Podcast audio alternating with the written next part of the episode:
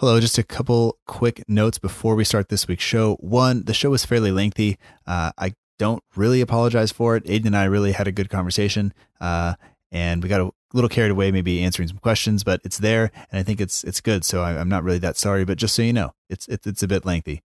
Um, two, the women's Hampshire FA Cup final has been postponed. Uh, so do not go down to Portsmouth. It's, the good news is you don't have to go to Portsmouth. Uh, the bad news is it's, it's been postponed. I don't have any other information on it. So uh, just wanted to give you a heads up because I've been talking about it for a few weeks uh, here. And third, there are a few uh, small curse words in this episode. Uh, so if you listen around children, maybe put your headphones on. Um, it's probably nothing they haven't heard before, but I had to tell you that. So now, here's the show. You're listening to the Southampton Delivery Podcast, a podcast dedicated to the Southampton Football Club and all of the SFC fans. You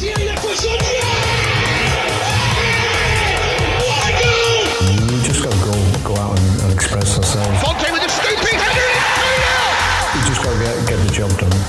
I'm here to, to get the job done. Adagio!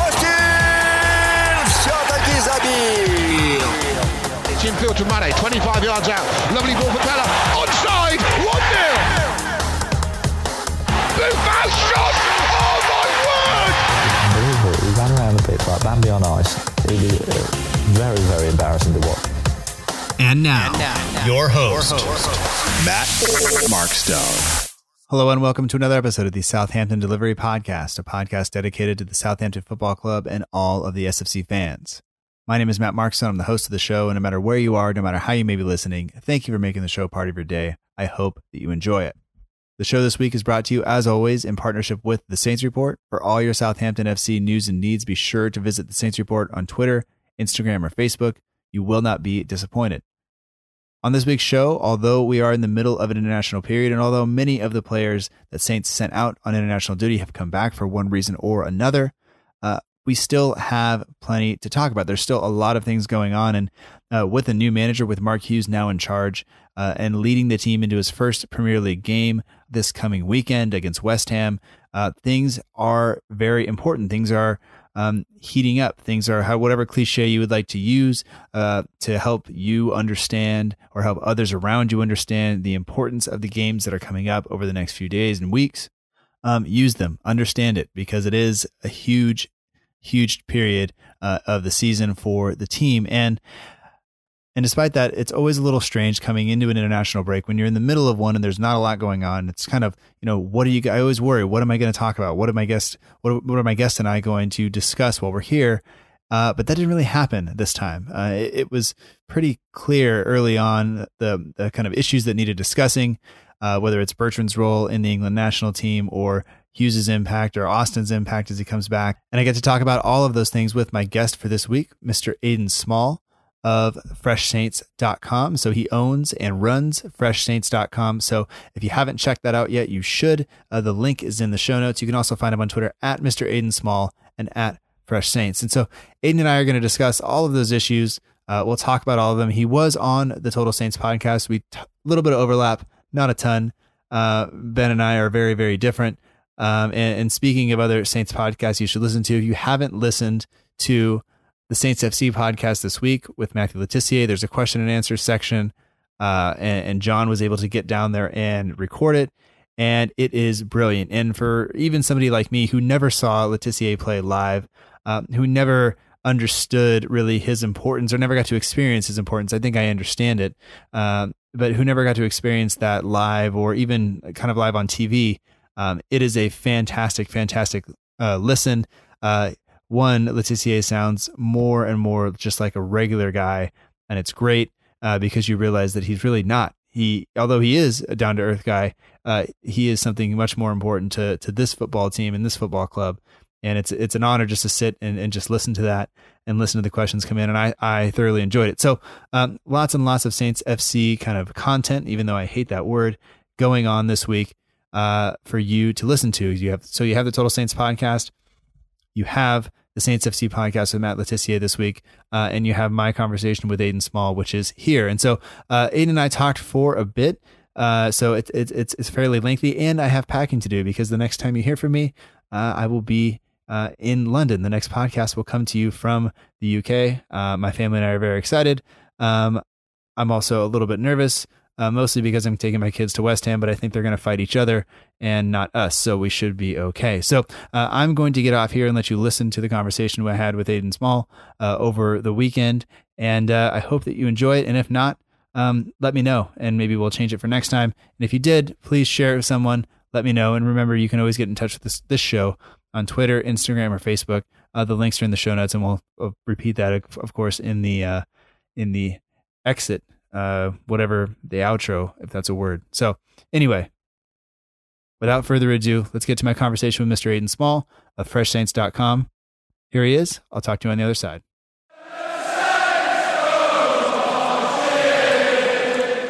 We'd like to welcome back to the Southampton Delivery Podcast, Aiden Small.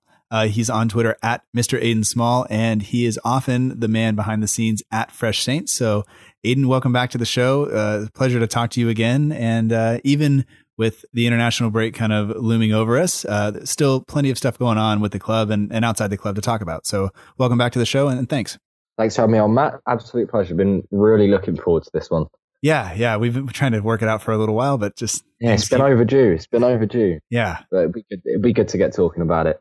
Yeah, and uh, it being the uh, the international break, you watching any international football? Are you watching any non-league football, or what's your what's your preference on on those two? Weirdly enough, actually been down watching Hereford Football Club today um, in the non-league Premier Southern uh, and top of the table and a big five-one win. So you know, you know, at a time when maybe Saints aren't meeting all of our winning needs, managed to pick up the feeling through today. Um, yeah, nice, lovely little boost that. Um, and they had an absolute unit of centre forward, six foot three bloke, put his you know body in front of everything. So uh, Saints should get down and scouting for uh, this big target man.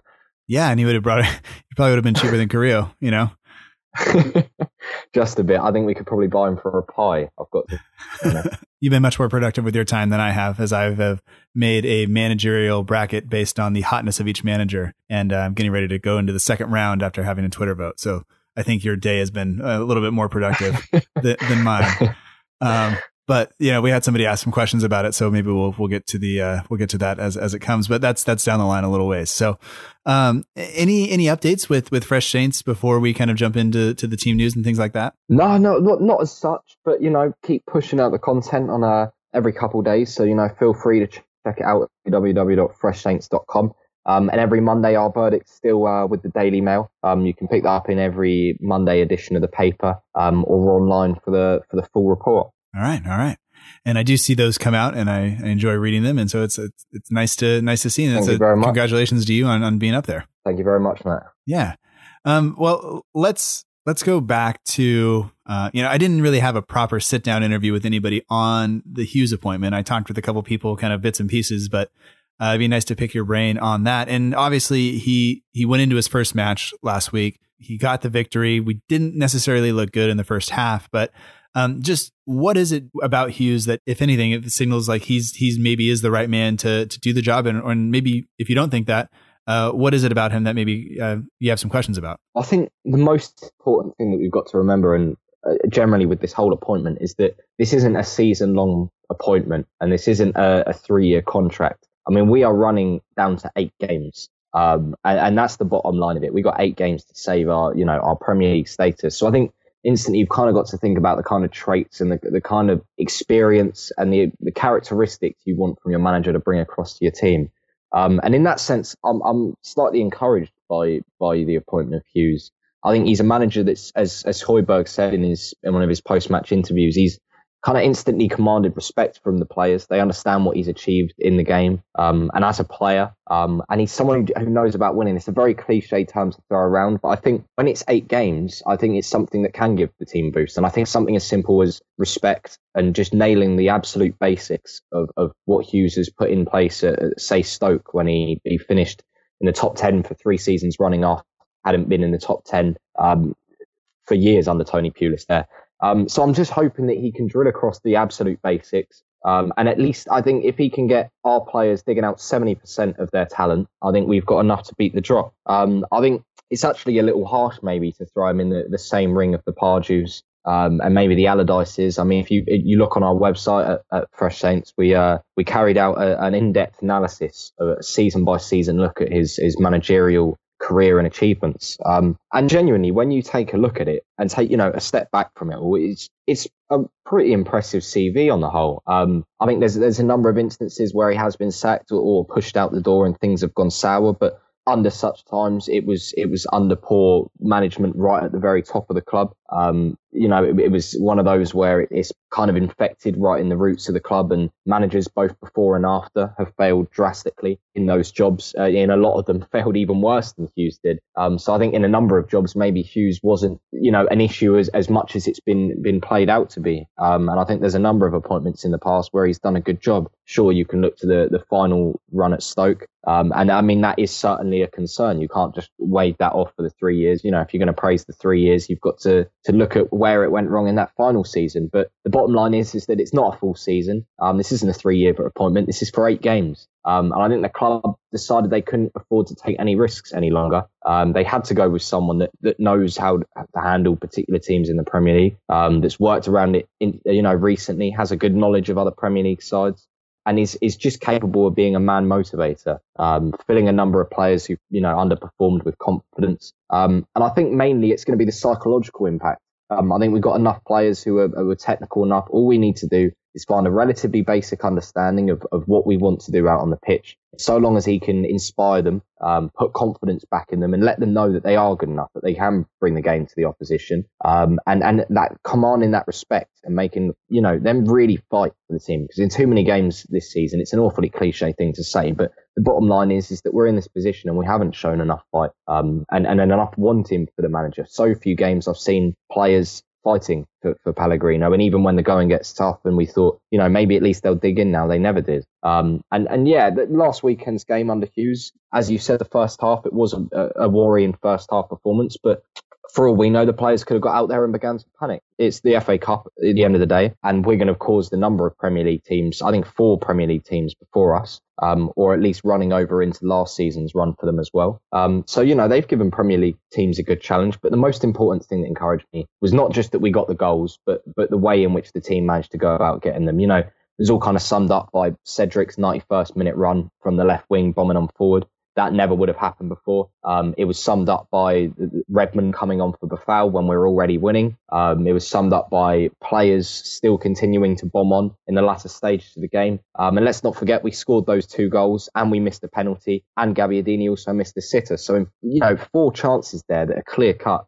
Um, and I can't remember the last time we created four clear cut chances in a single game. Um, and you can say, yeah, it was a League One, it was League One opposition, but you've got to beat what's put out in front of you at the end of the day. Um, and we could have done it in a horrific fashion in the second half, but relatively encouraged by that second half performance.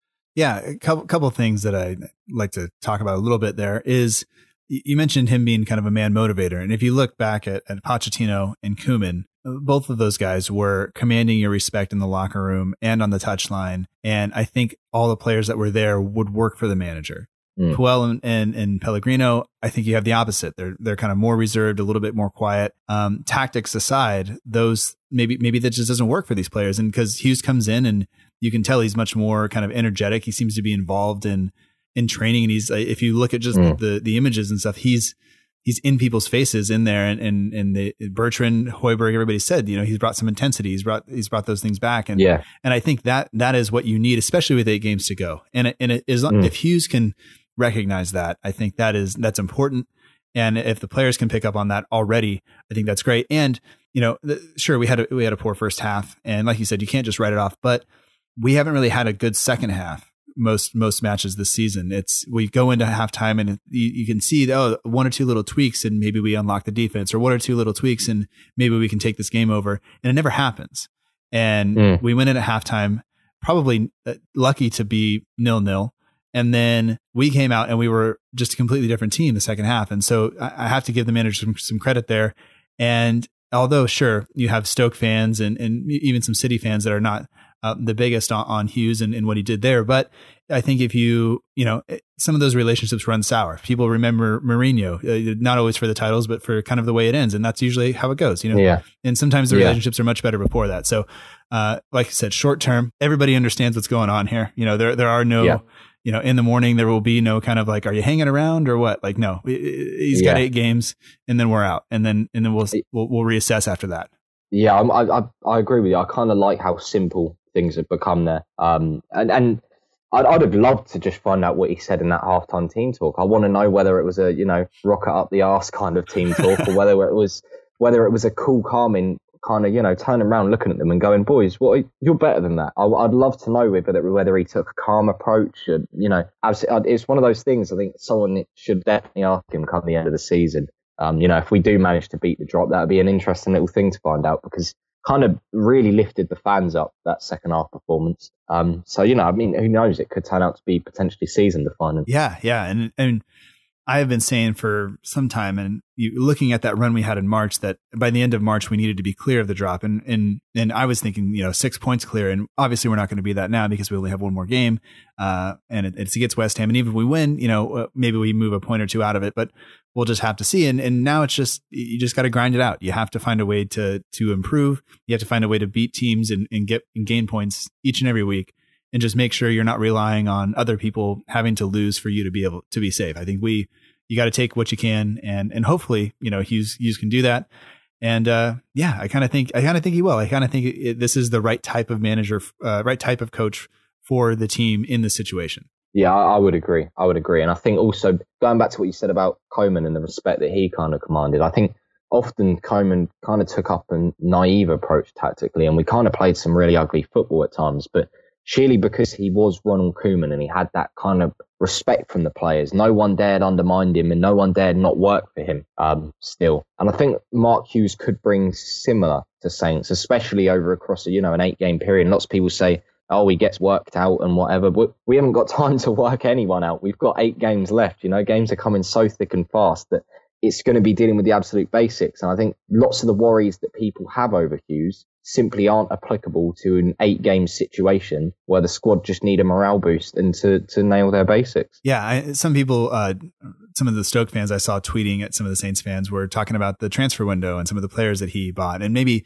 whether he bought him or Stoke bought him, I don't think he's going to have any business in, even if he hangs around. You know, Les Reed Mm. seems to take care of most of that, but there's no transfer window right now. He's got the squad he has Exactly. and this is he's just got to figure out how to how to get us to score goals. And I think he won a lot of fans over the moment he put out that lineup and he had two strikers up top. Like that that for for most fans, or I won't say most fans, for a lot of fans, that that for them was he obviously recognizes we need this or whatever, or or he's listening or whatever it is, and, and people were happy with that, and I was happy with that. I thought you know it's a it's a fairly kind of basic formation. I think people think of it as um, you know, we almost every kind of under 18 team in the in the states where I live in California, everybody plays 442.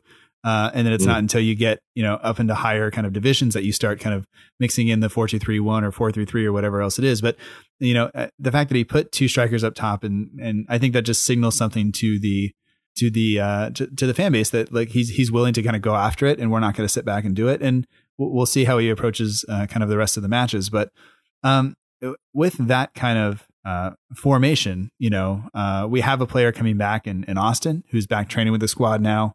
Um, and, and, and I guess moving towards that, I, I guess what what impact does he have on you know our striker situation? We have it's it's kind of funny to think of all the strikers we have. Long is the only international. Um, You Mhm. know that he's the only one gone on on international duty right now. Uh, so, he, so he has Gabbiadini, Austin, and Carrillo all there to work together, all there to work with him and that was something that I that I thought this during this international break. We have a lot of players that are still around. There's a core group of players that are still there that that he can work with and kind of get ready for this run in.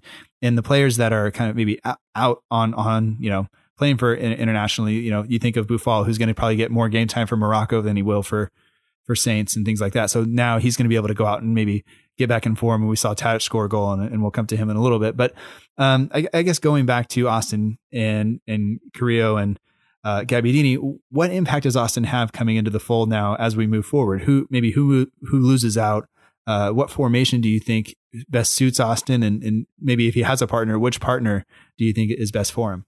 I think in in my eyes, in this current situation, in Saints' current zone, uh, Charlie Austin for me is without a doubt our, our best striker. Um, I, I think we've got plenty of players in the squad that are capable of playing the, the pretty game. Um, but I think recently, and, and especially over the past year or two, we've lacked that ugly, ruthless side. Um, a, a little bit of the Ricky, Ricky Lambert in ways, you know, someone that just can do the absolute basics of centre forward play, someone that's willing to back up with his man, challenge them, go, you know, shoulder to shoulder with them, and someone who can cleanly strike a ball. And I mean, absolutely leather a ball. Austin, is his impact and his ability to find goal scoring opportunities is above and beyond that of the rest of our squad. And I mean, I, am a big fan of Gabbiadini's movement and, and what have you, but I mean, you look at the numbers, the, the minutes that Austin's played in comparison to others and the goals that he, has got minute by minute is, is off the scales. Um, you know, even you know, swinging across to the whole uh, XG and stat side of things, he's he's got you know four times the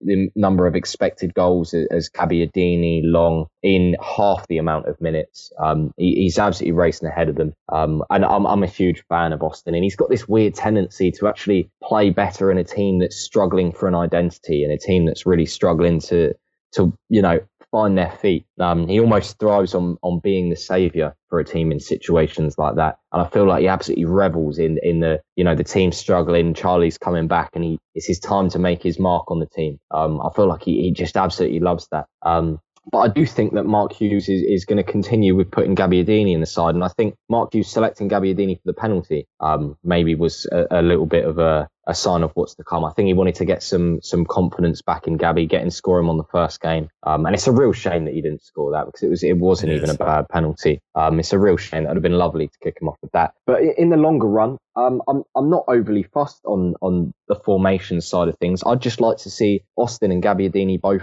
in the team. Um, the bottom line is that we haven't scored enough goals this season. Um, and majority of the season under Pellegrino, we've only had one player on the pitch that I would say is perfectly capable of scoring 10 plus goals in a season. Um, and the bottom line, you know, we came into this season talking about Europa ambitions. If you don't have more than one player in your team who's outright expected to get 10 plus goals in a season, you're going to struggle to score goals. It, you know, it's as simple as that. I mean, Redmond was our second top goal scorer and he had seven Premier League goals in the season before. Um, and you compare that to the the previous seasons where we had 12 from from Long, 15 from Pellè, and 14 from Mane. That's three players with 10 plus goals. Mm-hmm.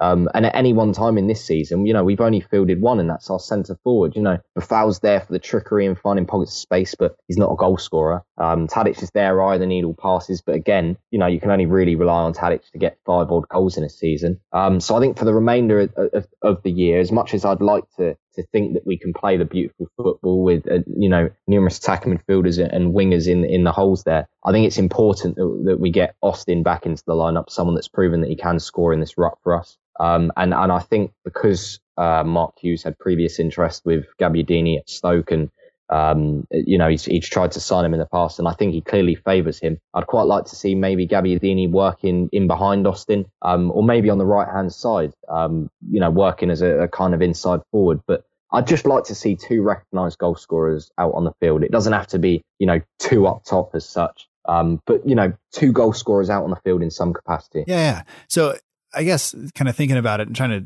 put a lineup together in my head, you know, uh, we have guys like, you know, so you kind of gone with Austin and Gabbiadini up, up front somewhere. Um, mm-hmm. if you, if you kind of drop back to that midfield, uh, if we play 4-4-2, it's flat. You have, yeah. is it Romeu uh, that comes in? I, is it, is it Lemina and Højbjerg that, that start in the middle there? Uh, I think Lemina and Højbjerg, you'd have to roll with them after you know last weekend's performance and, and the positivity we showed in the second half. Um, although I do think Romeu's still got a part to play this season, um, and I still think that Mark Hughes will like that type of player. Um, on the wings, I'd, I'd like to see Nathan get back in, in, into the side, get his confidence back up. He's had a fresh start, um, and and Boufal's trickery as well. I mean, I, I just love watching Sofiane play, um, and I think with two goal scorers on the pitch and the, the new manager effect, I'd love to see Sofiane have a, a big ending to to his season. Um, but again, Tadic, I'm, I'm hoping he can rediscover some form there and I think Mark Hughes potentially coming into this will think, you know, so cons- Tadic has created so many chances so consistently um, over the years. And I mean, lots of people will criticise his performances at times and rightly so. Um, but, you know, Mark Hughes will be thinking, I need to, to put the ball in the back of the net. You know, bottom line, that's what, that's what he's got to do. Um, and Tadic has got a proven record um, over the years of, of, you know helping helping others into doing so. Um, but yeah, I'd, I'd, like to see Nathan and Sofiane on the wing. I think that would be that would be something that interests me. All right, all right. And then I guess the back four kind of stays the same, right? yeah, that, that yeah. There, I don't think there's any real change in that. And it'll be interesting to see as Maya Yoshida gets more and more healthy. I, I kind of feel like he's just going to play almost the the the per Mertesacker at Arsenal role and just kind of guide those young center backs in. He's not going to play very yeah, often. I think so. Um, And then yeah, good for the squad morale. And I mean, speaking of it, I mean, we haven't even talked about Alex McCarthy. Every he's just a given in the lineup now, isn't he? Every week. Um, I mean, so much credit to Alex McCarthy. Uh, you know, we God knows what other situation we could have been if we we didn't decide to put him in the side. And I think testament to him is that most game weeks we don't even come away saying anything about him. Right, right. And because for so long, for so many matches, we were always there were always kind of glaring mistakes from from Forster that would either Yeah. lead to a goal or you know uh, almost lead to a goal for, for the opposition. And so the fact that McCarthy, for for the most part, there's nothing to say about him because he's just doing his job, and that's great. And Yeah. maybe that speaks to the guys in front of him doing it slightly better as well. But um, he there have been a couple matches where he's made some fantastic saves. Uh, where he has, and I think the only mistake I can ever think of him making was kind of when he handled the ball on the edge of the area, maybe possibly outside the area, you know, uh, and I forget even who it was against. But uh, other than that, I think he's been he's been wonderful. So um, yeah, he, he's he. I think that team is is strong, and I think that team offers like goals and it- a threat going forward. And you have pace, you have trickery, you have uh, kind of the guy who's going to boss people around, and the guy who's going to make good runs. And now now we just got to find him. So I think that, that that's pretty strong there. Um, and I, I guess some of the other things that that came up this week um, Cedric spoke to, I think, a Portuguese uh, news Mm. news source. Uh, some of his comments, I don't know, you know, not not directly quoting him here, but something about negotiating some sort. He was looking to exit, and uh, the price that came in for Van Dijk, they were both negotiating an exit at the same time, and the price for Van Dijk was so much that Les Reed said yes, but he told Cedric, you know, you can't leave. Um, it, first of all, is is this even a story? Is this something we need to kind of look at and talk about, or or do you think it does it does it affect maybe the way he's he's played the season, or explain the way he's played the season, or anything like that? Well, I was, I've got to admit, I when I first saw this, I kind of thought, what? I was, I was just so confused by this. I don't think anyone expected this story out. I don't really think anyone had any idea that this was going on um, behind the scenes. First and foremost, I would say, you know, one thing I've always said that I'd, I'd like Southampton to have done with their negotiations was kind of come to an agreement that with players by way of moving on, you can't come to Southampton, have one good year and, and try and find your move. Um, that's one thing I, I heavily disagree with. You know, I think a lot of sometimes fans have maybe given unjust hatred to a number of players who've who've spent three years here and, and really put in their work and end up getting bad treatment when they leave. Um, but Cedric, I, you know, the first year under Koeman, let's not forget that he was being benched for Cuco Martina largely. Um, and I, I would say he's only had just in total one good season. Um, and that's under, under Puel. Um, I think he had a very good season that year. Um, and I wouldn't particularly say he's been bad this season. I put it this way. I wouldn't say he is one of the least of our worries uh, at right back. I don't feel like Cedric is an, an issue at all. Um, and for us to be maybe looking at saying, you know, oh, we can afford to throw him out of the team, I would completely disagree. In fact, I'd say, you know, you look outside the top six at the other people's, uh, the other side's fullbacks. We have probably got the best fullback outside of there. You know, maybe Seamus Coleman at Everton, but he, he's been out injured for a long while. Um, and let's not forget he is a Euro winner as, as well. I mean, so too is Jose Fonte, but, um, but yeah, no, I, I, I kind of appreciate the honesty, perhaps because he's still remaining a professional. He never kicked up a fuss. Um, still seems very much involved in all the things that Southampton appear to be doing. Um, I can't say I'm a fan of him, perhaps trying to force the move. Um, but at the end of the day, he's got his head down. I don't think his attitude has, has been particularly poor.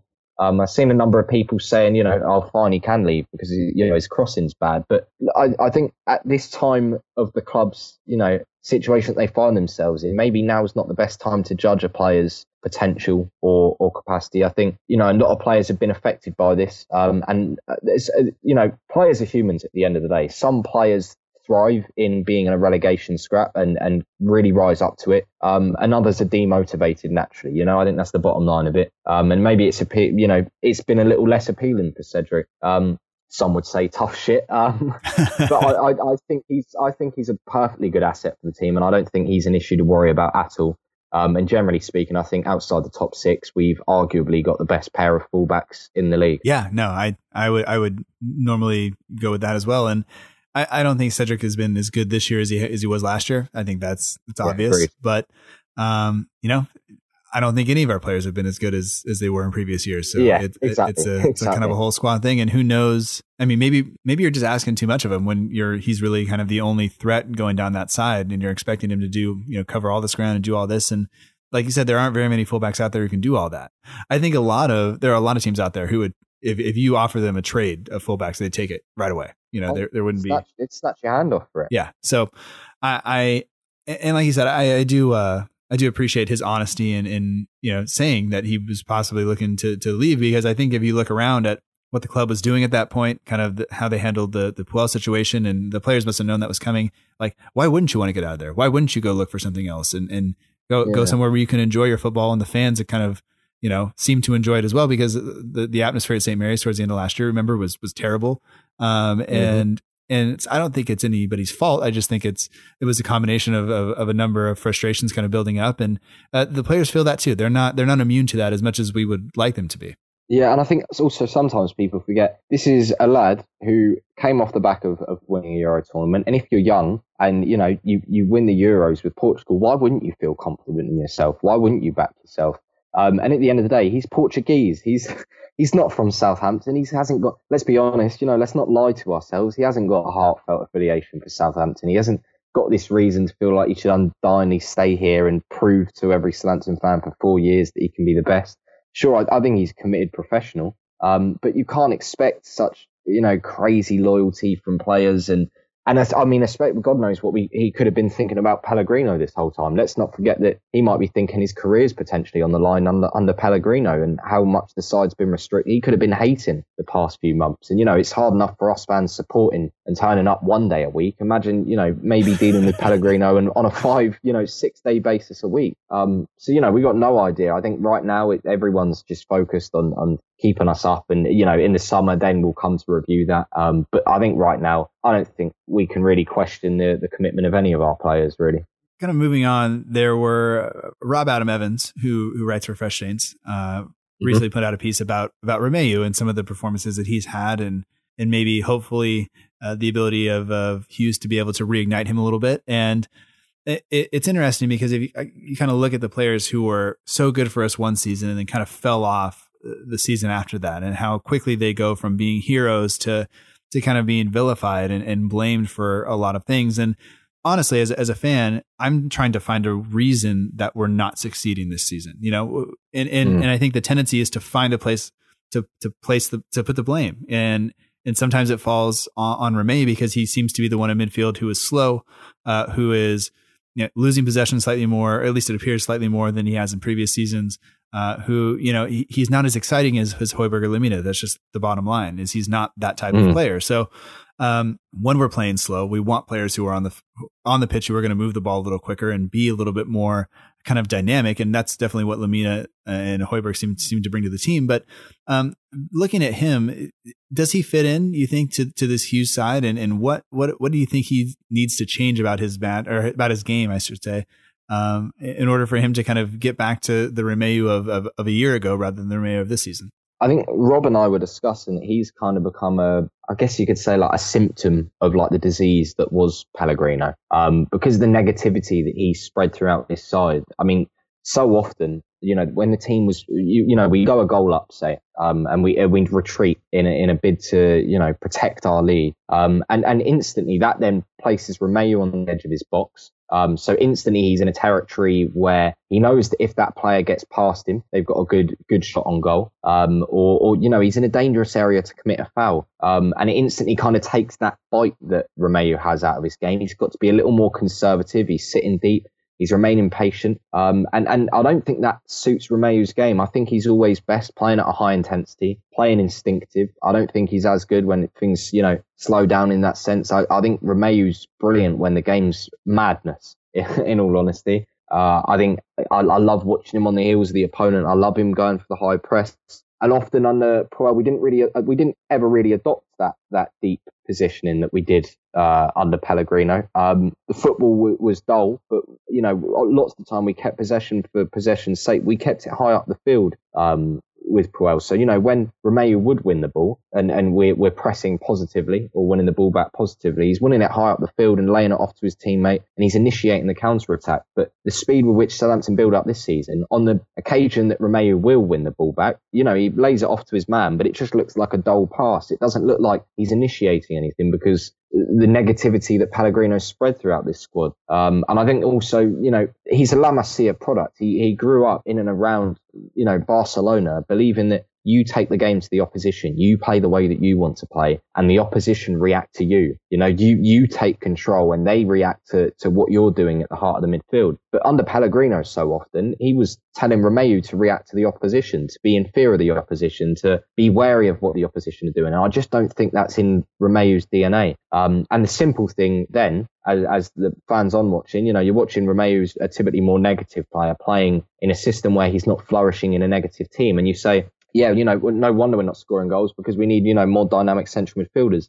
I don't even think it's particularly the issue. I think, you know, lots of the time, if you play a defensive, you know, a defensive midfielder, sometimes it can add more attacking flair to your side because, you know, he's able to let the attackers flourish. You know, he's able to plug the gaps for them. He's able to win the ball back and give it to them higher up the field. Um, and, you know, lots of the time, fielding an attacking player doesn't mean the team's going to be more attacking. It's creating the best unit possible. Um, and that's something that, you know, Pellegrino failed drastically with. And, you know, I'd, I'd, I'd just give Romeu a, a free pass for the last few months. In all honesty, I, would throw it behind, forget about it, because there's not one single player that, that developed under Pellegrino. Not one player, you know, thrived. And you look back to Claude Puel, uh, Cedric definitely had his best ever career season. I think he'd agree with that. Mm-hmm. Jack Stephens had his breakthrough season. Van Dijk was exceptional. Van Dijk wasn't exceptional under Pellegrino. Let's not forget that. Right. Bertrand definitely had a better season. Um, uh, Nathan Redmond had his best Premier League season to date. So instantly you see there that, you know, it's got to be something deeper than just Romeu having an off year, if, if not a single other player in the squad's flourished either. Yeah, no, that's a, that's 100% accurate. And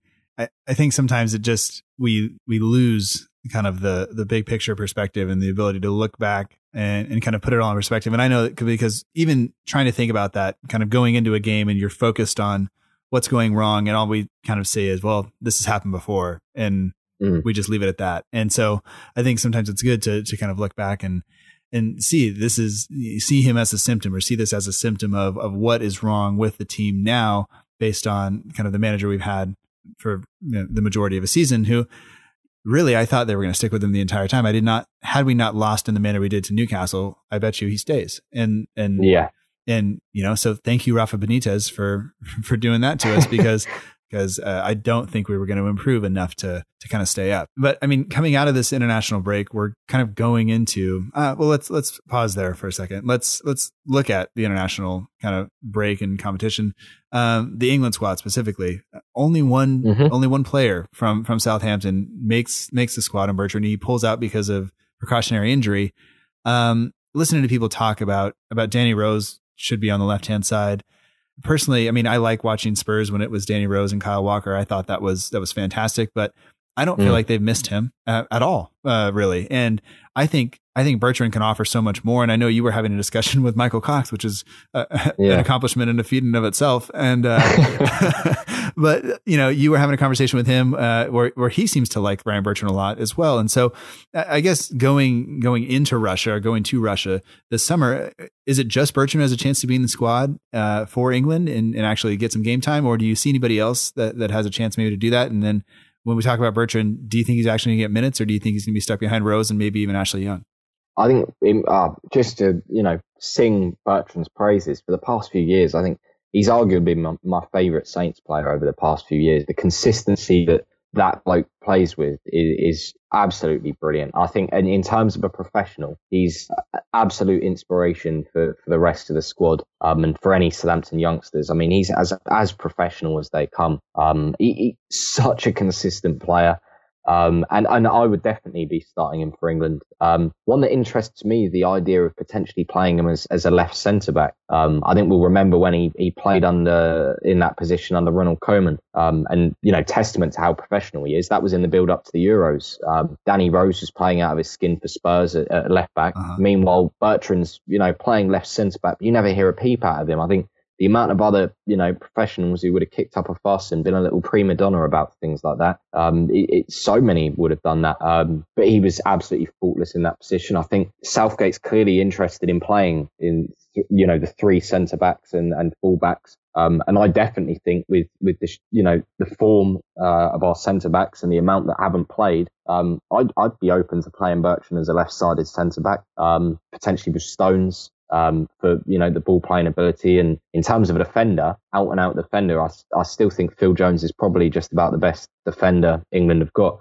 Obviously, you've got the worries of you know his fitness and what have you, but but yeah, I'd like to see him in in there. Um, it seems that maybe Rose's legs are, are a little bit more a little shot. Um, and everyone kind of expected him to come back into the side with the same intensity, but it's it's been a kind of worrying return for for Danny Rose so far. But yeah, I, I think Bertrand is, is more than capable of, of starting, and I think he, he deserves to, um, especially his performance levels over the past year and a half when the Saints team have been dire uh, uh many times. Um, outside of that, uh, I'd, I'd, like the idea maybe of Ward Prowse playing in the squad, but is it particularly deserved? Not as much. Is it something that I think he would add plenty to the England squad? Maybe not. His set pieces could be could be useful um, for the squad, but at the minute, I don't think you know we can particularly complain with only uh, one player being in the squad. I think it's a given that Bertrand's in there, but the others have, you know, to, to play for England, have got to step up on a more consistent basis than than they have been. Yeah, absolutely, absolutely. And eh, kind of going into a World Cup, and I would ask you about the U.S. squad, but it doesn't matter because we're not going. Um, so uh, you know, you know, going what it takes to kind of win there. If you're going to switch up formations and th- things like that, you have to have players who who are versatile enough to be able to do that. And Bertrand offers you that. He can play on the left side of a three. He can play in the mm-hmm. wingback role. He can play as a as a traditional kind of left fullback. Rose doesn't really offer you that. Um, no. So I think that that's a that's a, that's a testament to him, and that that should kind of help him get in there. But I worry about him getting there and then not getting the game time. And I think I, I think I you said he, he might be your favorite. He definitely is my favorite. You know. Uh, yeah. That you know, he maybe it's because I'm left footed and I'm pretty bad, so I play left back. But like that's uh that, that he just is. I, I, like watching him, and I and I try to, you know, I, I think when you're a kid and you watch kind of professionals play, and you just like you you go out and try to recreate and do those things, and I find yeah. myself at 32 trying to do what he does, and it, it looks bad sometimes because I can't do it, but it's still it's still uh it's it's a work in progress, but it's all right. Yeah, I think he's one of those players we won't quite realize just how important he is until he, he eventually moves on. Um, I don't really know what kind of move he would get, you know, especially, you know, with his age going on. And I think he's pretty content here. I think he's loved it. And I think he's maybe spent his time at a big club, seeing what it's like to not be fully valued by a club. Um, spent time at lower league, you know, lower Premier League clubs that have, you know, taken him in and thrown him out. And I think he's loved just being a mainstay in the Southampton side. But I'll tell you, whoever has to replace Bertrand, they have some mighty big boots to fill. Um, and it wouldn't surprise me if there's a big teething, teething issue of, you know, come the day that he does eventually move on. I think he's one of our best players um, in in recent years. All right, so kind of building kind of oh, from that, I, I think that the the idea that that Bertrand will be the only Southampton player in the in the World Cup squad, I don't really think we can, can complain about that. Um, even mm-hmm. with JWP being the the captain of the under 23s and kind of that, I don't really think he's done enough to kind of get into that squad yet. Maybe early on in in, in the not even in the qualifying, but in in just kind of friendlies and things like that. Maybe that's fine. But building up to the World Cup, maybe you would hope that uh, that the squad would be a little bit more. It would be about fine tuning right now. Although the squad that Southgate chose, uh, people have a lot of questions about it, but we'll see kind of uh, how they progress and and hopefully uh, as I think the the saying goes that you guys tend to think, yeah, we're we're going to win the World Cup and then you know out in the out in the quarterfinals or whatever it is. But I hope that's I hope that's not true. I hope Kane comes back fit and plays well. And um, yeah. obviously, with uh, I don't have a team in there, so I'll be rooting for you guys for for the most part. I'll say I'm gutted. I'm gutted that the USA aren't, aren't coming. I, I love watching them every time in the World Cup. I think just such a a fun team. It's it's just an interesting team to have in the World Cup. I think it's really annoying. There's a number of brilliant teams missing at this World Cup. Chile as well, Italy. I've really enjoyed watching all of those over the years. Yeah, and I mean even even the Netherlands as well. Um, who? Yeah, had, I mean Netherlands. You get an Arjen Robben masterclass, you know, or Robin van Persie masterclass in recent years, and it's just not not quite that, is it? no, no. I, so I remember, uh, I think it was 2010, maybe. I had just graduated from college, and I was uh, you know, starting to, to teach. And I, I wasn't watching football at all. It was, it was kind of anti football. It was all about baseball. And, um, Mm. my, uh, my buddy uh, is watching the final. It was at the Spain, it was Spain Netherlands final, right? Yeah. I think so. It was on like at you know 10 a.m. here, 11 a.m. here, and I showed up um, just orange juice and vodka, and it was just like this is what I'm, and this is how I'm representing the team that I'm cheering for. Um, and I don't remember any of the match. I just remembered like needing to ride home, and that was it. Um, and That Iniesta goal. That Iniesta goal. Wow. I, I had, I mean, but I just had no idea what was going on. Yeah, I was just, I wasn't even, I wasn't there to watch the game. I was just there to kind of hang out with my friends. Have and- a drink. yeah, and have have a lot of drinks. Um, but um, and then you know you you kind of fast forward four years, and I was at a, a work conference during the the initial kind of group stages, and so um, they actually paused our conference when the U.S. was on, and we all like there were over a thousand of us. Oh, we big fan of that. we all went into the thing. We watched on on two giant screens, and just like that experience alone is like something I'm never going to forget. Just that feeling of being able to watch and just all these people, not even all of them football fans, just we're all here, we're all going to do this, and this it was it was it was uh I don't know, I can't even really describe it. And so to know that we're missing that, and like my, the people who were in my shoes, who were kind of on the fringes of of really watching the game and and really getting into the Mm. game, they're not going to have that. We're we're missing we're missing four years of that now, and so that worries me about the game in the U.S. as, as a whole. But hopefully, uh, you know, we have new clubs coming in the MLS. Uh, some of the uh, second and third divisions are going through a, a bunch of changes, so hopefully they can sort those out. But uh, I, I'm a little bit worried about it, uh, just just building in the future. But I'll bet. yeah, you know, it's those are those are different issues I think mean, than a lot of people, places have to deal It's with. gutting now. It's gutting now for you, but you just wait till the World Cup gets started. You'll be so gutted that you're not involved in that tournament. I mean, it's yeah, just for the you know the development of of you know MLS itself as well, and just the pool power and and just getting more fans behind it. Um, it's a real like sad impact almost, isn't it, for the states? I mean, the, you think the amount of extra supporters, you know, people that could have you know found a club or decided to start supporting a club as a result of of this World Cup. It's crazy. Yeah, I don't know. It's gonna be it's gonna be weird. But hey, you know, we got Zlatan as of a couple days ago, so praise to that. Um, I, I saw somebody tweet something. Um, you know, I can't wait for basically for Zlatan to show up, you know, to a, a match with seven thousand people on artificial turf, you know, 110 degrees, and just him go like, "What? What did I do? You know, what did I? What am I doing? To, why did I sign up for this?" But that, That's going to be, it'll be an interesting one to see. I mean, he's had the big injury. It'll be interesting to see how he bounces back from that. I mean, he had all that talk of I'm a lion six months ago when he was suggesting that he'd recovered to, you know, back to full fitness in two months. But I mean, that's not quite panned out, has it? No, no, and uh, yeah, and a, a lot of the a lot of the places over here are artificial turf, and it will we'll see. Uh, The players don't like playing on it. I know the Women's World Cup there was a lot of uh, complaints about it and lawsuits and things filed because uh, they had to play on it and the men didn't. But we'll we'll see, we'll see, and it will give me an excuse because uh, the Dynamo will head over there to to play uh, the Galaxy at some point. I think right after we get uh, right after I return, kind of from from England. So that will uh, maybe be an excuse to go see him and just see if yeah, I can any old excuse. yeah, I'll, I'll take it. Um, we obviously we have the next match coming up against West Ham. And we don't normally do we do these podcasts kind of so early in the week. We I leave the previews to anybody else, but uh, I'm not really looking for like tactics or anything going into it. But but just how big in your mind is this match against West Ham uh, coming up on on on Saturday? Oh, it's absolutely huge. I think if, if we can get a result here and pick up all three points, I just think the buzz from the fans will just transpire onto the pitch as well. And I think the players will really start believing it. And I mean, at the end of the day, you'll say it is only Wigan and it is only West Ham. Um, but uh, who cares at this moment in time? We need points. Um, we need confidence. And if we can pick up those two back to back wins, God, it will just be an absolute dream going into those final few games. I want to make this this final stretch fun. I mean, if we're gonna, you know, we're gonna throw ourselves into this situation, we might as well make it fun and we might as well try and enjoy it because been so devoid of, of enjoyment and entertainment throughout this season.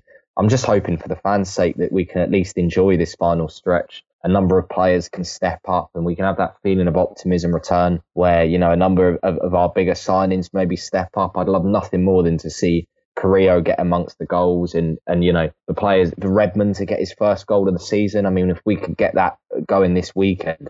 Just be such a big boost for the players and then, you know, for the club. I'd, I'd love to see Hughes instantly go out with a similar team sheet as well. Um, I think fans will be backing him right from the off, and uh, you know, especially with the hostility at, West Ham at the moment. Um, I think it's a, a, game that of huge importance, not only just because of the league, you know, the league position um, and the situation that we find ourselves in, just because two like-minded clubs, I think two clubs that you know, I think whoever loses this weekend will be in, you know, in that uh, next week, sorry, will be an absolute meltdown, and whoever wins is going to be, you know, so happy. I mean, it's it's a huge game, um, and and yeah, I'm just absolutely dying. If we can pick up a win here, I, I mean, I, I fancy ourselves to be able to beat the drop and just keep the form going. Yeah, yeah. Um, kind of on that note, uh, we have kind of two questions or, or tweets, and one of them's a question, and one of them's not directed at us. But um, Daniel Bateman, I'll just give him uh, on Facebook, posted in one of the the forums on, on Facebook, says if Mark Hughes keeps us up, does he deserve a long term contract? And we also have a question from uh, Tyler Davis on Instagram. He's at Tyler.Davis underscore. Do you think we should keep Hughes if we get relegated? So, uh, both scenarios, do you think Hughes is, is here, uh, for the long term, or do you think that this eight, eight week or eight match contract, this is, that's it for him and he should go or he keeps us up or not? It's a really hard question. Um, I think um, my dream scenario would be that, you know, Hughes can keep us up you know, float the boat until, you know, the end of the season, um, boost a few players' confidence, get us back to where we are. We, you know, wave goodbye to Hughes, thank him. He becomes absolutely adored by Southampton fans. Everyone happy. You know, Hughes has built up, you know, a bit of a better reputation after, you know, the situation that Stoke finds themselves in.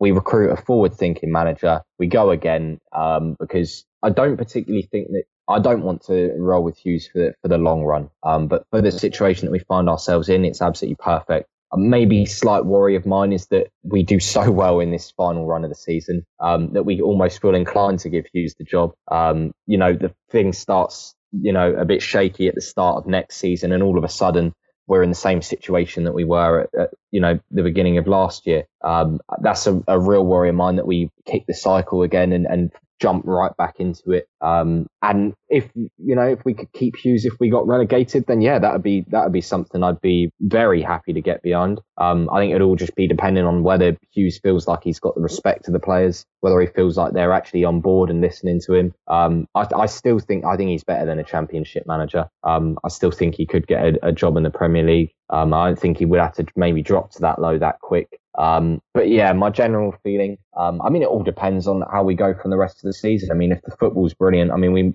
and we absolutely love it and the, the, the players adore him and the fans are, are, delighted with how it's gone. Who knows? I mean, I, I could be changing my mind from here till the end of the season, but at sure. this moment in time, I would say that I'd, I'd expecting Hughes to, you know, steady the ship, um, take us to the end of the season. We part our ways. We're happy. It's respectful. And we, but you know, the big issue is then we've got to absolutely nail that next appointment because God will be the laughing stock if, if Hughes manages to do a brilliant job of keeping us up. We appoint someone else and it, it we get a repeat of the whole Pellegrino situation. Right, right. I mean, I mean yeah, that's exactly it. People are already looking at us kind of looking at the fan base as being a bit petulant after wanting Puel out. Um, yeah, and, I mean, yeah. and and and I don't really think we were. Nobody. I mean, the football was was awful, and mm. but you know, eighth place in a cup final. That's all. That's all anybody outside sees. They're not. They're not watching yeah. every match, and so so they see the black and white, yeah. don't they? I mean, they're, they're not the ones paying four hundred pounds to watch them on a weekly basis, right? Right. Um, and and I've always said there's far more to life than just hitting that you know, just being able to play that way. You know, you pay that much money because you go there to be entertained, to escape the rest of life, just turn up to the stadium, watch a game of football, and just go to this other planet almost, you know. Mm-hmm. And and sometimes it was just so depressing. in all honesty, you know, for different reasons to Pellegrino. Um, to be perfectly, you know, I wouldn't even put the two in the same bracket. You know, Puel is a very competent manager. Um, and I, I, have still got a lot of respect for him. Um, and I on the whole, I don't think he'd done a particularly bad job at Saints. But my word, we we couldn't go on any longer in the situation. Um, and we, as we've said countless times, the, the issue was never sacking Puel. It was the the man that we decided to replace him with. Right, right. All right. Um, next one is from LJ underscore Cecil, and it says, if you had to choose a current member of the squad to eventually be the next long term captain, um, who would it, who would you choose for that to be, and, and why do you think that person would be the kind of appropriate choice? And it's it, for me, it's kind of a tough decision. I thought that Fonte was the the choice for a long time. obviously, he was the yeah. captain. I thought he played that role uh, brilliantly up until uh, he pushed kind of for the move after the Euros uh, for whatever reason that was. But um, I thought that he, I feel like we haven't replaced him yet. Even even when Dijk Yeah. was captain, I don't quite think that that Fonte was. I, I think that was evident in kind of how we played and things like that. But uh, I think Bertrand's doing an acceptable job. But who would you who would you throw in there and why? Yeah, I've, I've, I've got to admit, I'd, I'd agree with you there. I love the idea of having that captain who everyone in the stat, you know, everyone in the ground knows who the captain is. Um, I love that feeling of that. You know, it's just it's so good for squad morale. And I don't, I'm not really a fan of, of teams that pass the captain's armband around willy nilly. Um, I don't like it players when they're in and out of the side and, you know, the captain's armband's his one week, then the next it's theirs. And, you know, a bad run of form comes and all of a sudden someone else is wearing the captain's armband. Um, I'd, I'd either one of, of Pierre Højbjerg. I think you'd be crazy not to. Um, he's had an unbelievable football education. He speaks so well off the pitch, um, and on the pitch as well. I mean, he, he's barking out orders to the rest of his teammates. Um, absolute professional. Um, out of the side on on so many occasions under Pellegrino after brilliant performances, but no head down gets on with the new manager, um, comes out in the press conference, speaks absolutely superb, um, seems to be a brilliant role model. Just he just gets it, um, and he was singing the praises of Mark Hughes, which I'm sure would uh, help him if the captain's armband is is up for grabs. Um, outside of that, I think I like the idea of Ward Prowse. Maybe he comes in and out of the team too often um, to be a mainstay as captain. You know, he's he's got that that issue when you know no one. I, I personally like him as a wide kind of extended midfielder, um, receiving on the right. I liked him in that role that he played at the the you know in the in the cup final. Um, when he's playing out on the right, and it, you know you get the best use of his right foot, um, and his, his deliveries, and you know adding balance to the midfield. I like him there, but you get that issue with Ward Prowse where suddenly the manager wants to switch formation, um, and he's not a winger, he's not a number ten, um, and I just simply he's not as good at the base of midfield as Romeu, Lemina, or Højbjerg. Right. Um, so you can't chuck him in there. Um, so yeah, on the whole, I, I think Pierre Højbjerg, I think that's one the fans would get behind. I think it's one the rest of the squad would like. Um, yeah, I, I feel like that would be a solid choice. And I think whoever we pick next, it would be nice to be able to have a conversation with them and, and say, you know, this isn't a job that we want to hand over for six months. This is something we want you to lead for two years. This is more than just wearing a captain's armband. It's, you know, leading this next group of, of players back to where Southampton should be playing. Right. And on the pitch, off the pitch, you know, Exactly. all, all walks of it, we, you got to really bring it. And yeah, I, I agree with you. I don't, I don't like the, uh, I know some people don't really think the captain's armband's a big deal. Uh, and, and for me, I think it is. I think it, it, when you can't pick out a captain, when you see the captain's armband kind of being handed off, or you see, you know, when Davis gets hauled off, you know, 75 minutes in and he's got to pass the armband to somebody, I don't like that, you know? yeah. Um, it, Yeah. it, it, it, it bugs me as a, and maybe that's just me. I don't know when from my when I played sports and things like that. When when you had that captain you could look up to and know that he was out there doing it. Oh, exactly. That that that get, I'll get behind that all day long. But, but when it's just one of the dudes that doesn't deserve it and he's only got it because you know he's been there the longest or you know he sat next to the manager on the on the drive in. Like no, I'm not I'm not okay with that.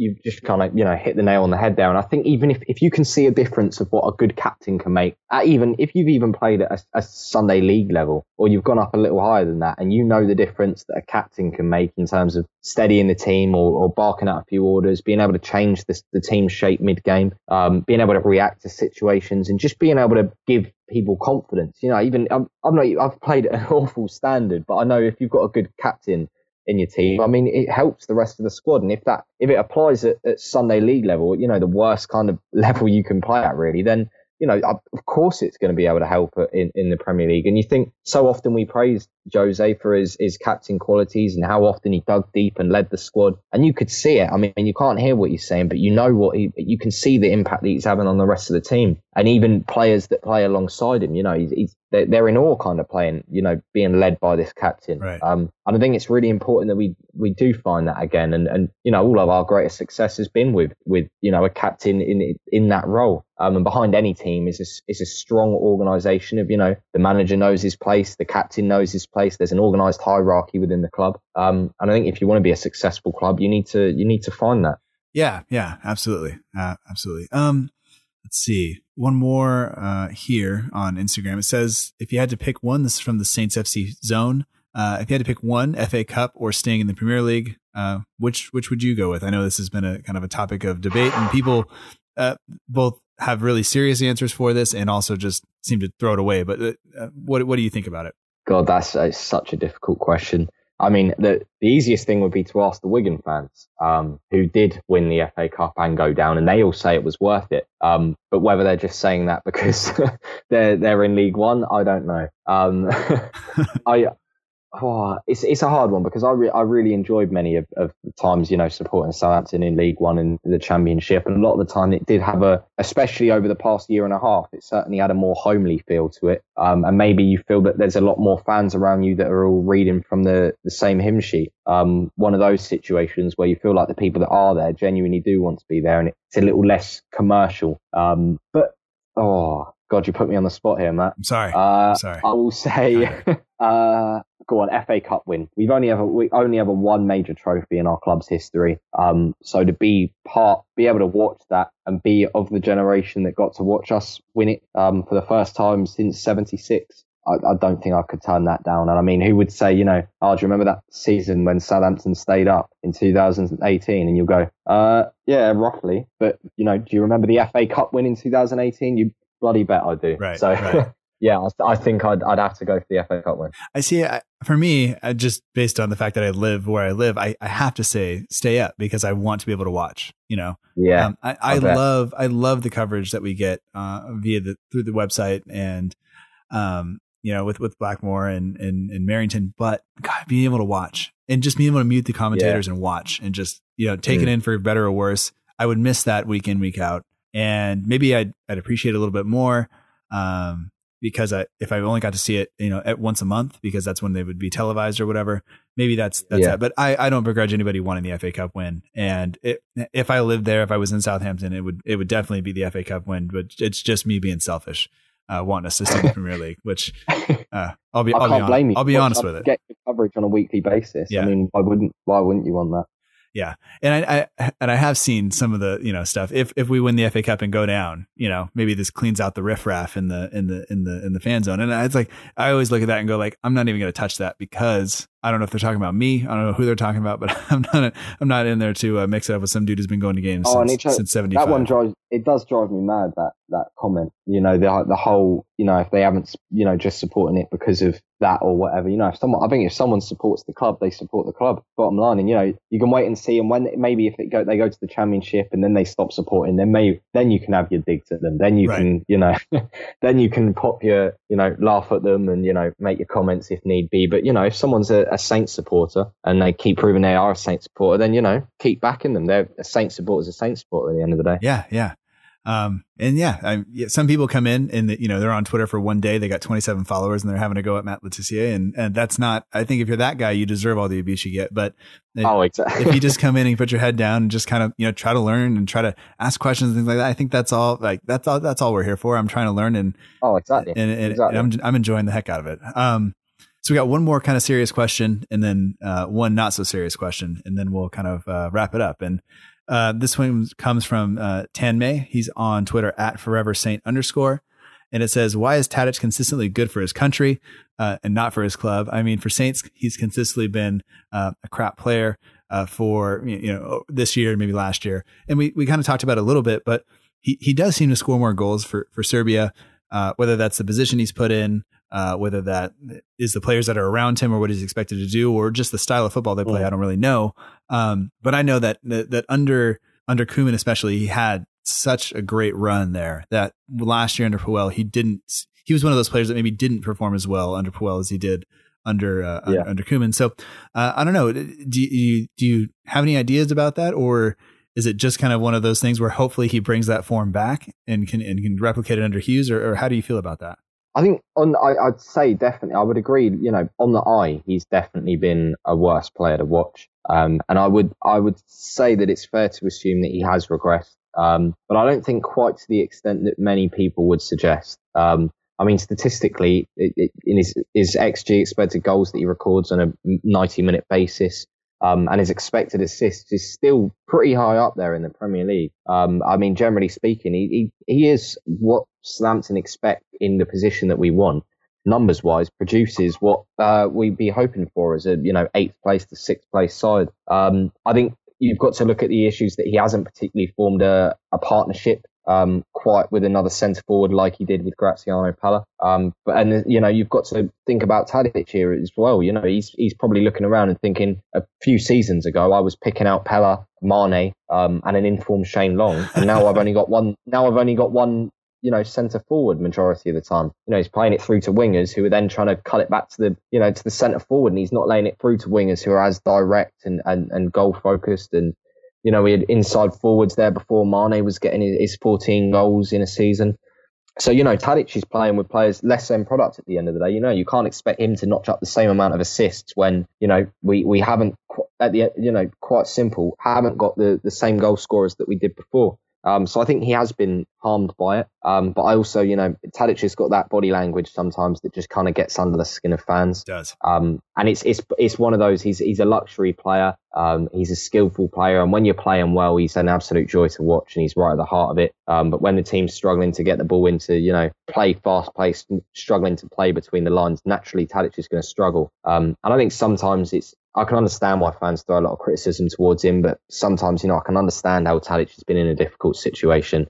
Um, and he, he, you know, you know, if you do look behind the, the data, he is he's still putting in his work, um, and he's not as bad as many people suggest, and you know, at times maybe abuse him for. Yeah, absolutely. I think I, I like watching Tadic, and like you said, when he's he's playing it through to Mane, uh, he's playing it through to Long, who is coming on and, and kind of now running at defenses who are tired and who have been run at all game and are just worn down uh, when he has Pellè to pick out and or to pick the ball up off of when it when it's being kind of mm. knocked down to him. That's much much different than him trying to all of a sudden being shoved out to the right and trying to swing it across to Carrillo who hasn't yeah. scored all, all season. You know that, that I think also he knew his role back then. He knew exactly where he played in the side, and he knew he had repeated kind of functions in the team you know, he'd get it to the left hand side and he'd hit up those lovely little dink left footed balls onto the head of Pellè. Um, and he knew the runs that Mane would make. Um, and as you say, when Shane would come on late, he knew he could, you know, maybe look to play the ball over the top of the defence. And, and he he always had his, you know, number 10 position or, or, you know, when he went, when he would play as the 10 or when he would move out onto the wing, he always knew his area, his role in the side. And over the past year and a half, he's played on the right, he's played on the left.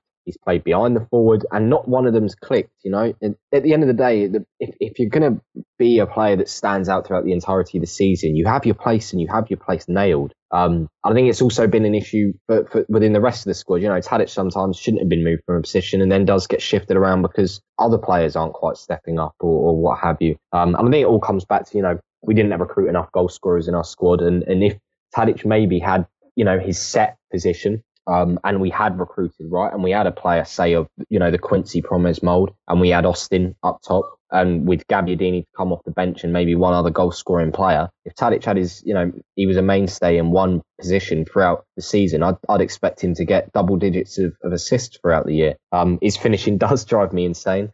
Uh, and for someone so technically able, it, it, it, I can't believe how much he leans back. I mean, that is just the absolute basics of, of I mean, my dad was screaming to that for me on the sidelines from eight years old, and Tadic is still leaning back when he hits the ball. Yeah. Uh, but but yeah, I mean, I can understand the frustrations. Yeah, no, uh, under, uh, frustrations for sure. But like he's like you said, like you pointed out, it's it's I think it's a symptom uh, similar to Romeu. This is not maybe down to one player. This is there's there's maybe there's something else there that that is kind of leading to this. And hopefully, hopefully Hughes will sort it out. And and if yeah, you, I think you can't sort it out with him, maybe maybe I, I mean I don't care who plays these eight games as long as we win.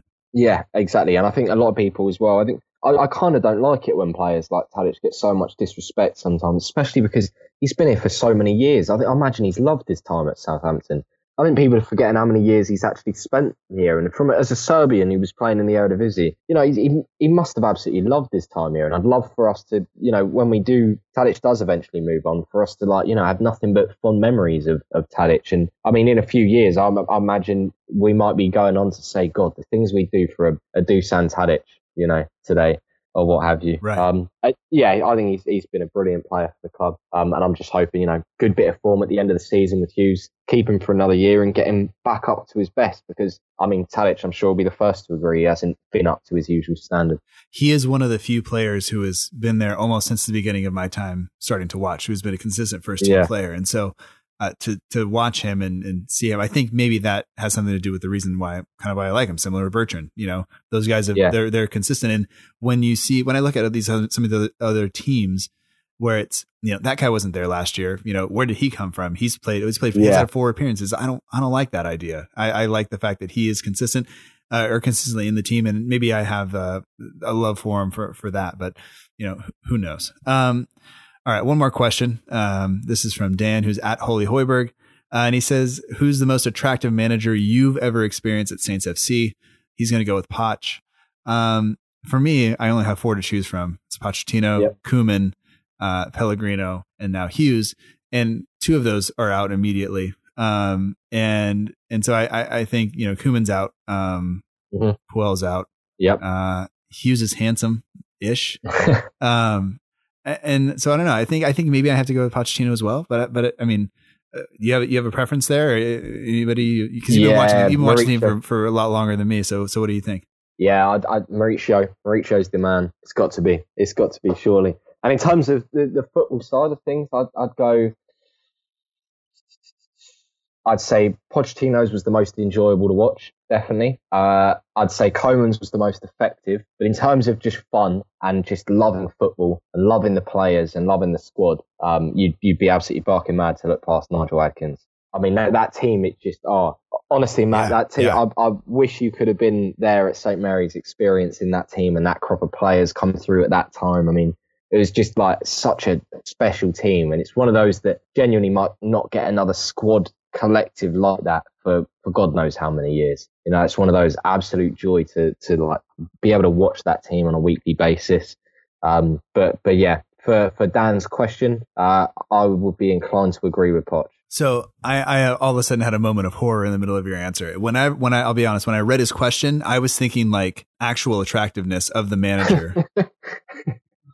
Yeah, no, that's what I originally thought. okay, well. okay. And then and then and then yeah, and then I, I mean, you mentioned like the moment you mentioned tactics, I went like, oh my god, what if he was actually talking about the football, not um. Well, Dan's got his answers for both. He's got his yes, answers thank for you. both. Okay, but but um, so so in my managerial uh hotness uh bracket here, I've I've just I've seated them based on just where they are in the table. Not there's no I, I didn't Yeah. want to put anything in there.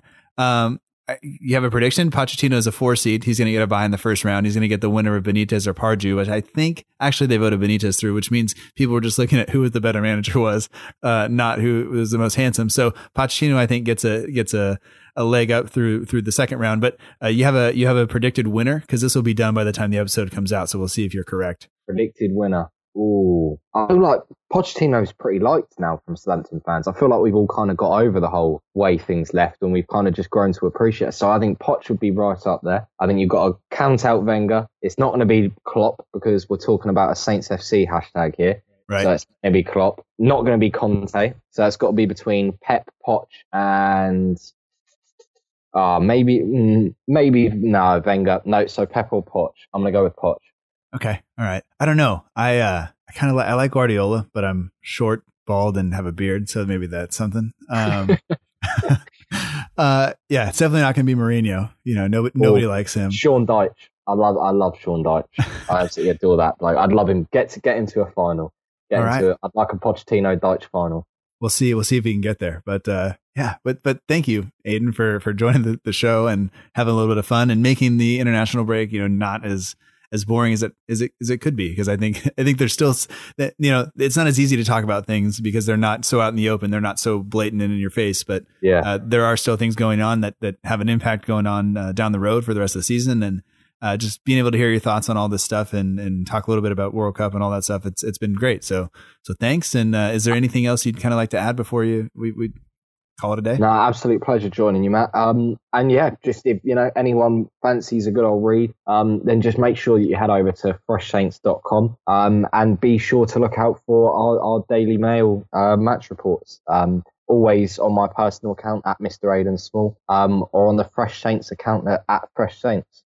All right. And those are, you know, all the links and stuff will be in the show notes. And I try really hard to pay attention to when you guys put things out and try to put them out as well. And uh, because I do enjoy reading the stuff and, and I always think it's a, it's, you know, not, sometimes you read things and you go like, why did I read that? And then you know, I, I, don't feel that way when I read your stuff. So uh, well, thanks. I thanks for that's a com- very good compliment. Thank you. uh, no, it, it, you guys are doing all the work. So thank you. Cause I've, I've tried writing a little bit and it's not, I can't, it's not, it's not, it's not going. So, uh, I'll, I'll leave that to you guys and I'll just keep hitting record and then, uh, trying to edit out all my ums. So, uh, but sounds so all good to me. Yeah. All right, man. Well, thank you. Very welcome.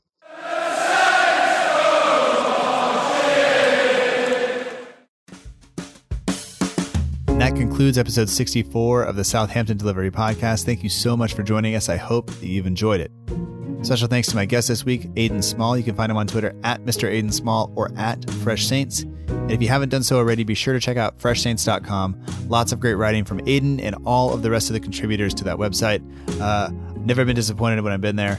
Uh, and I don't say that lightly because you only have so much time to read uh, and listen and things like that. So if you're listening to this, uh, I think you will enjoy that writing. And if not, uh, then you don't have to read it again, but I think you will. So uh, special thanks to him for taking the time to join the show. And uh, I hope that he had a good time. I had a good time talking to him. I always do. So yeah. Also, special thanks to everybody who took the time to send in questions on both Instagram and Twitter and Facebook. always appreciate that. And you can continue to get in touch with us there at SFCDELL underscore IVERY on Twitter or Instagram. And we're on Facebook at facebook.com forward slash SFC. There's no underscore in the Facebook address. And of course, the Facebook address doesn't matter if you've already deleted it. Additionally, you can email the show at southamptondelivery at gmail.com, uh, or you can leave us an iTunes review or a review wherever you listen to podcasts. Uh, just go ahead and do that. It's always nice to see those as well If you're a first time listener, you'd like to subscribe to the show, you can do that to make sure that you get each new episode without having to go look for it when it comes out. All you have to do is take the podcast app you're listening to right now and hit subscribe. That's it. Thanks also goes out to Matt Beeling of the We Are Southampton page on Instagram. For match day edits, polls, competitions, and more, be sure to check out the We Are Southampton page on Instagram. Matt has been a huge help to this show since the very beginning. He did the logo for the show. Uh, I can't thank him enough, so be sure to check that out. And I think that about wraps it up. Uh, special thanks to the Saints Report, who are our official kind of partners. Uh, be sure to check them out on Twitter, Instagram, or Facebook. And until next time, remember that together, we march on.